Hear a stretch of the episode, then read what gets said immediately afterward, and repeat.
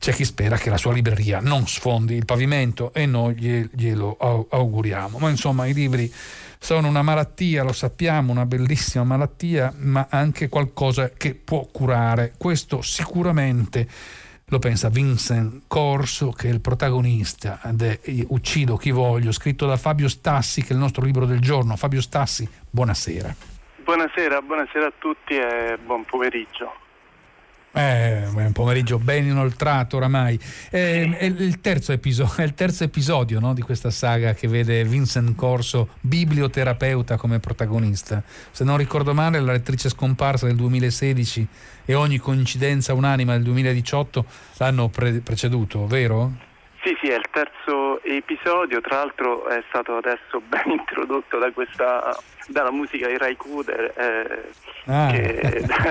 la musica è, sempre, è molto importante anche in questa, in, per Vince Corso perché lui è appassionato di, in realtà lui è appassionato di, eh, di musica francese e ascolta sempre questi cantanti da Yves Montand, a, insomma i grandi Jacques Brel, i francesi, ha un carattere un po' malinconico, ma in questa terza avventura inizia proprio con eh, la, gli entrano in casa dei ladri e um, distruggono la, la sua collezione di vinili Ecco, questo dettaglio di questi dischi rotti nella soffitta dove lui da precario insomma, è andato a, ad abitare e, e, a mettere su questo laboratorio di biblioterapia, cioè a sopravvivere curando la gente con i libri, eh, ecco, questa distesa di dischi rotti è, è proprio il, il, quasi l'inizio di questa nuova avventura quasi l'incipit, infatti, infatti. E questa idea del biblioterapeuta a, me pare che quasi quasi inauguri un genere. E, questa, questa, sua serie di libri mi ricorda certo film, filmografia francese, un po' di Nouvelle Vague, il film sul film. Lei in, in qualche modo fa dei libri sui libri, tant'è che ci sono delle note bellissime, l'ultima parte dei suoi libri sono bellissime, dove vengono le citazioni, che sono vere, qualche volta sono false, vengono attribuite nel libro a qualcuno, in realtà sono di qualcun altro. È abbastanza interessante questa idea di, de, della letteratura sulla letteratura. Eh, eh, sì, eh, adesso mi viene in mente un film proprio francese di Marcel Carnet che fu fondamentale nella mia così, adolescenza, mentre Parigi do, dorme si chiamava, mm. ambientato a Parigi con un giovanissimo appunto Yves Montand eh, dove c'era il personaggio del destino ed era un film davvero invito anche i, i radioascoltatori a, a rivederlo se, se, se, riescono, ma eh, poi mi è sempre piaciuto quel cinema il, il francese, la Nouvelle Vague. Sì, io ehm, eh, diciamo che mh, tutto quello che ho scritto ha sempre preso spunto dai libri, probabilmente ehm, è un limite nel senso che ehm, eh, più che inventare dalla realtà le idee mi vengono leggendo. Eh, è sempre stato un po' così, un po' una deformazione, una malattia se vogliamo. Non so, una volta leggevo una lettera di Gramsci e, e me, mi venne l'idea di, di, un, di, scriverci un racconto e, e, così via. Anche questa volta è, è, le, l'idea viene da altri, da altri, libri, dai miei amati argentini soprattutto, un mhm. debole per quel, quel, quella letteratura e per alcuni autori argentini in particolare. Eh, però i libri eh, in qualche modo sono una, uno specchio diverso della, della realtà, sono pur sempre un'esperienza raccontata, modulata. E io che per generazione non ho partecipato a una guerra, a una resistenza, o, uh, quelle, quelle esperienze le ho desunte in qualche modo, le ho vissute attraverso la, la lettura, che è stata la mia, la mia grande educazione alla fine eh, umana, anche esperienziale. Beh, per fortuna eh, anch'io appartengo a questa generazione che una guerra non l'ha conosciuta e, e non è che sia una gran sfortuna, eh, devo no. dire. Lei parlava di, letter- di, no, no, di, letteratura come un gioco degli specchi, si guarda nei libri, si vedono delle cose, la realtà ci, ci torna e ci torna anche deformata. E, e, questo gioco di specchi che moltiplica le immagini in qualche modo alla base della grande densità della sua scrittura, che mi sembra una qualità immediata proprio. C'è una grande densità visiva che si traduce in ricche descrizioni sia dei luoghi ma anche delle sensazioni interiori del protagonista. C'è questa sorta di ascolto, di, di, di, di attenzione ai riflessi, alle immagini nel suo modo di pensare il racconto? Eh, grazie, io cerco di, di, di, lavorare, eh, di lavorare, molto su, sulla, sulla, parola, diciamo anche sul, sullo stile. Eh, a volte anche soffrendo un po', diciamo così, eh, n- non appartengo a, ci, ci sono quelle, quegli scrittori che, che, riescono a scrivere 20 cartelle in un giorno, non so, quegli scrittori io chiamo felici appunto per eh, hanno questa gioia. Eh, io mh, mm, curo molto il dettaglio e sono sempre insoddisfatto, in qualche modo bisogna arrendersi. Eh, sì, tutto nasce proprio da, dall'idea che la letteratura in fondo sia sempre in qualche modo di seconda mano e che però noi in questo abbiamo comunque eh, un, uno spazio, eh, una libertà e, e un, un, modo per intervenire che è anche nel, dato dal, dall'interpretazione di, eh, è come se tutto o comunque gran parte di quello che abbiamo vissuto, le, le esperienze, la guerra, l'amore, sono già state scritte e, e scritte magnificamente spesso. Possiamo uh, però uh, la parte di finzione è data dal, dal cercare un significato nuovo al, a, a ciò che è già stato raccontato. Eh beh, eh, certamente è, è, il lavoro dello scrittore, quello di riattualizzare le cose, le emozioni, i sentimenti, che ogni volta sono uguali a quelli che qualcuno ha già vissuto e ogni volta sono nuovi perché li vive una persona diversa. Ecco, parliamo delle emozioni, veniamo a, a, al suo protagonista. Eh, molti tra i nostri ascoltatori sicuramente già lo conoscono, hanno già letto i suoi racconti precedenti. È, è un uomo solo. Ehm, che, che, forse cura gli altri con i libri, ma che con i libri tende un po' a soffrire anche.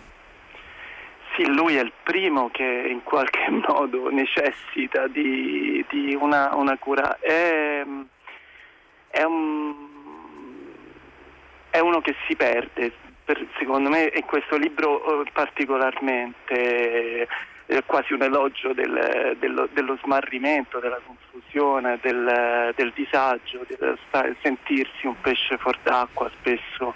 E, cammina molto. E, mm, è un uomo oh, che comunque non si rassegna alla sua solitudine, cerca eh, di, di, di infrangerla. Eh, spesso oh, le, queste chiamiamole così, sedute biblioterapiche che in questo libro avvengono però fuori dal luogo dove avvenivano nel, negli altri, cioè dalla sua soffitta, eh, ma vengono in posti come la sala d'attesa di un veterinario o addirittura un carcere. E, e la, le persone gli raccontano i loro affanni, i loro malesseri, e, lui è eh, in una posizione di, di, ascolto, ma perché in questo gioco di specchi che diceva prima eh, il malessere degli altri si rinfrange anche nel, nel, nel suo. E, e, gli altri sentono evidentemente una, un, un, qualche empatia eh, proprio perché lui non ha una, un, una cura, non ha una qualcosa che possa risolvere. Oh, ed è di questa sua insufficienza, eh, lo, dichiara spesso, è spesso goffo, è spesso eh, con, eh, con, i suoi pazienti, il paziente dei suoi pazienti. Eh, c'è una scena in questo adesso, c'è un capitolo in cui addirittura insomma, viene consolato da, da, da un, ehm, da una persona che si era rivolta a lui. E, e, I temi eh, sono naturalmente il male, il male di vivere che può andare da... C'è una donna che non crede più nelle parole, un'altra che ha subito delle violenze. Eh, sono temi che purtroppo eh, conosciamo. Eh, è quasi ingenuo pensare che un libro possa guarirli. Eh, o comunque, ma sicuramente un libro può, può lenire, la fiducia in un libro, ecco, forse questa sua fiducia cieca, eh, qua la cecità è un altro dei temi del, del romanzo, eh, questa sua fiducia cieca nella letteratura, nel potere medicamentoso in qualche modo della letteratura, ma almeno di, di eh, mezzo per metterci in contatto, per poter eh, comunicare. Contatti, ma non tantissimi. Mm, lei non specifica l'età del suo protagonista, però a leggerla, a vederne i comportamenti, non è un, un, un adultissimo, diciamo che un giovane adulto eh, o almeno questa è l'impressione che ne, ne, ho ricavato io, può essere che mi sbagli, che le immagini completamente diverse. Eh, ad esempio di donne ve ne sono poche, alcune sono appunto eh, persone che si rivolgono a lui per essere curate, altre sono incontri, una tatuatrice eh, con cui alla fine si finisce per rivelare più di se stessi che non co- con tanti altri. E le donne sono apparizioni fugaci, sia le poche allegre che le molte tristi, tendono a scivolare via dalle pagine, non, non rimangono vicine al protagonista. Eh, non, ehm, non eh, vincono diciamo, la sua solitudine, però sono la, un po' la colonna sonora del, della sua vita. In fondo lui è stato allevato dalla madre, non ha il padre, quindi gli manca una figura maschile. Eh, non, non, lo ha mai conosciuto, a questo padre scrive prima delle cartoline. In questo terzo romanzo scriverà una lunga lettera che poi è posta in fondo al libro. E anche questo naturalmente è un rimando letterario. Di lettere al padre, ce ne sono eh, tante, ma possiamo, pensiamo naturalmente a quella di, di Kafka, ma eh, lui ha verso l'universo femminile una, un'attenzione particolare e, e, e, e l'universo femminile comunque nei suoi confronti gli concede un, eh, un, un, conforto, un conforto. Mm. In, eh, rispetto ai precedenti in, in questa, questa avventura lui è ancora più solo eh, ed è eh, colpito eh, in prima persona, cioè entrano nella sua casa, la, la, um, gli avvelenano il cane, gli rompono i, i dischi e, e, gli buttano giù dalle pareti i libri strappando delle pagine, quindi subisce un vero uh, in qualche modo affronto, offesa eh, reale, pratico, concreto e, e e si ritroverà poi eh, al centro di un'indagine, appunto un dete- lui è un detective suo malgrado, eh, al centro di ehm, una serie periodica di fatti di sangue, di sei delitti, ehm, che per me sono mh, state l'occasione di provare a costruire un thriller letterario. Mh, insomma, io sarei molto contento e, e, spero che un lettore possa leggere e seguire questa storia proprio come se fosse un romanzo d'avventura, eh, appunto un poliziesco per quanto impuro. Poi dentro ci sono tante cose, c'è, c'è la sua malinconia, ci sono il, i, tanti temi, se, se vogliamo anche se la letteratura davvero possa lenire il dolore o addirittura o invece eh, si possa immaginare eh, di raccontare una storia della letteratura come una storia della vendetta, perché eh, leggere l'amore per i libri può anche fare impazzire e non sempre nella direzione ehm, benefica o, o positiva. E, e, lui alla fine al centro di questa indagine però è, è lui stesso tanto che eh, avrà il sospetto di essere la causa di, di tutto questo.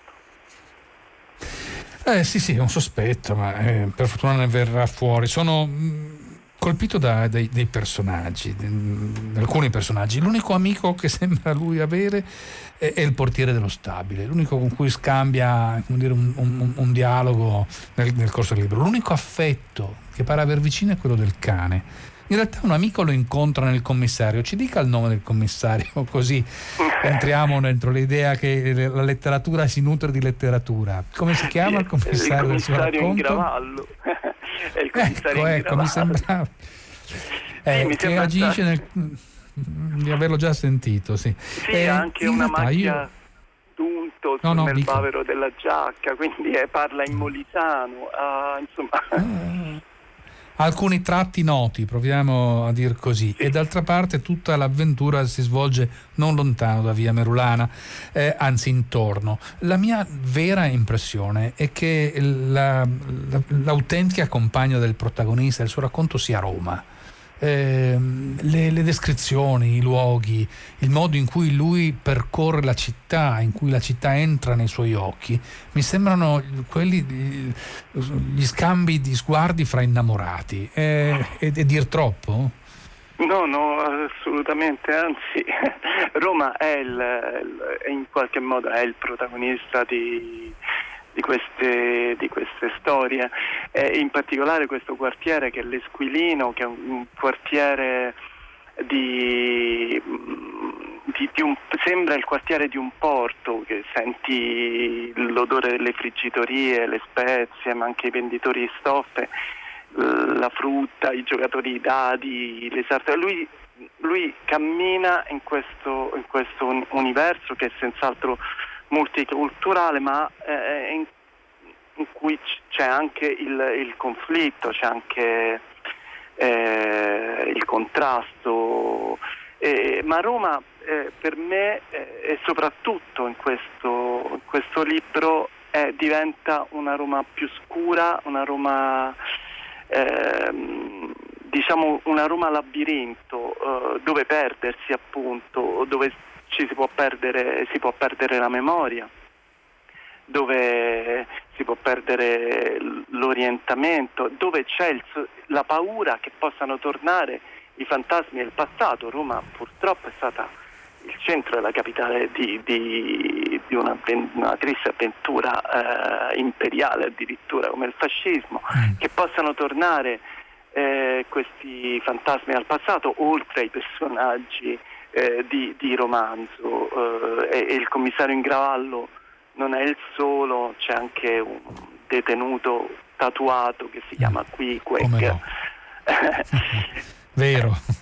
È comunque una Roma piovosa, una Roma che per me somiglia quasi più a Buenos Aires che, eh, che eh, a Roma stessa, o comunque a qualcosa di, di piovoso, di, di oscuro. Tra l'altro eh, Roma negli ultimi tempi ha, si è un po' incanaglita in qualche modo, eh, insomma ci sono una città più del risentimento eh, dove non si vive eh, bene, dove è difficile vivere, è un labirinto reale per, per, per come funzionano i trasporti per esempio, una città comunque da interrogare, misteriosa, una città cruciverba, una città...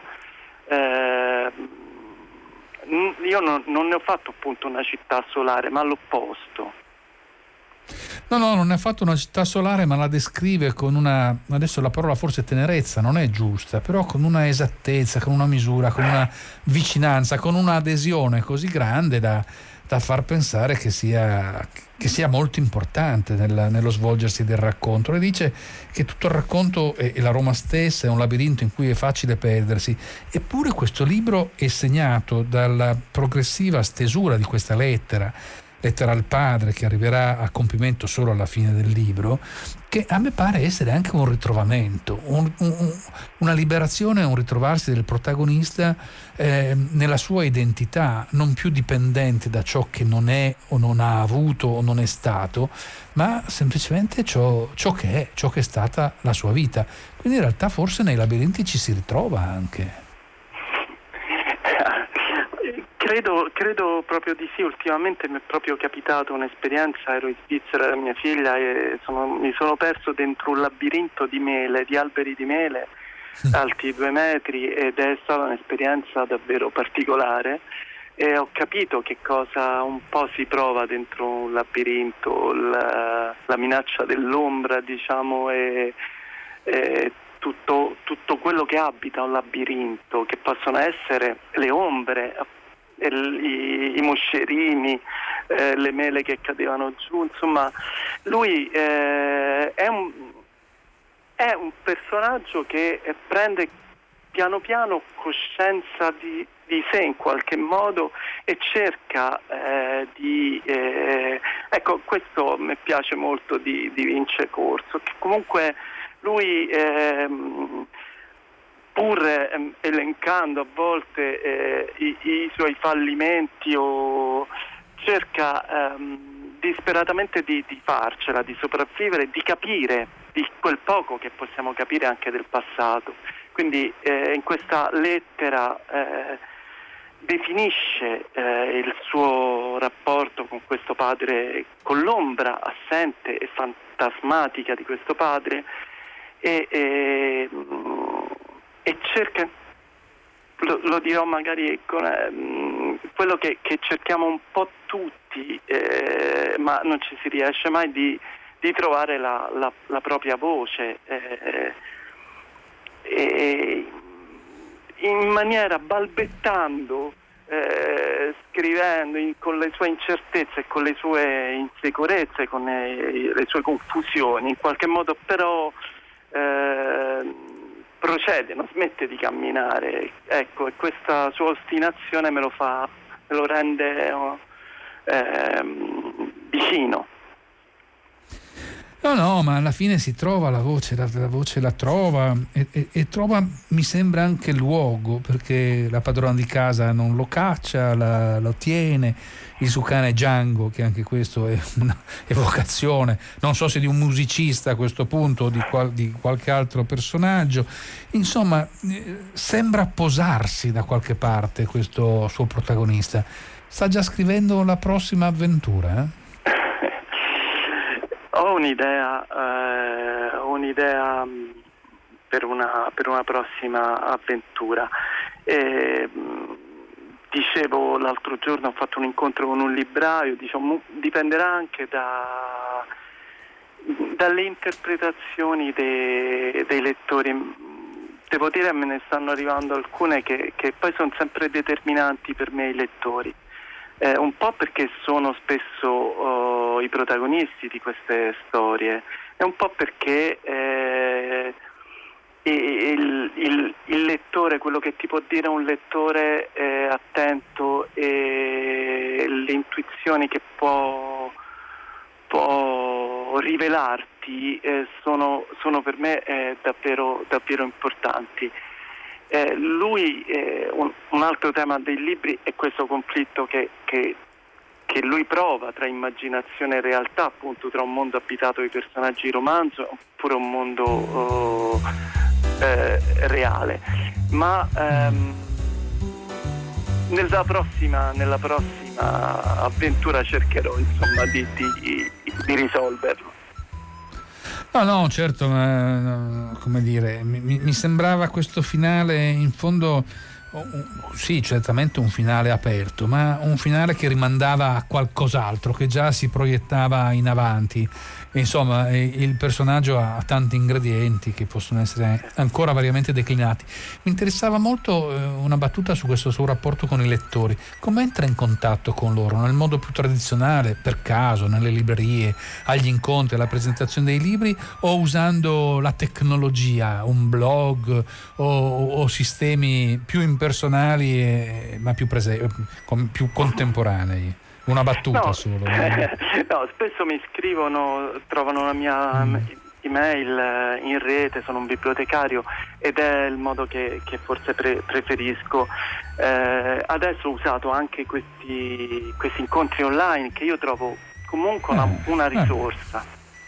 Evviva, evviva Fabio Stassi, eh, io la ringrazio per averci, non dico raccontato Uccido chi voglio, ma insomma quello che c'è intorno La sorpresa l'avranno sicuramente i lettori quando avendo in mano il libro lo potranno leggere. Io ricordo che l'editore di, di Uccido chi voglio è Sellerio, che il volume costa 14 euro, le pagine sono una più, una meno, 300, 300 pagine. Grazie Fabio Stassi e insieme Grazie a, a, lei.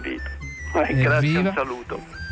I saluti e i ringraziamenti a tutti quelli che hanno lavorato alla trasmissione e a tutti quelli che l'hanno ascoltata. L'appuntamento è per domani pomeriggio. Enrico Morteo augura a tutti una buona serata e cede la linea a 6 gradi a Luca Damiani.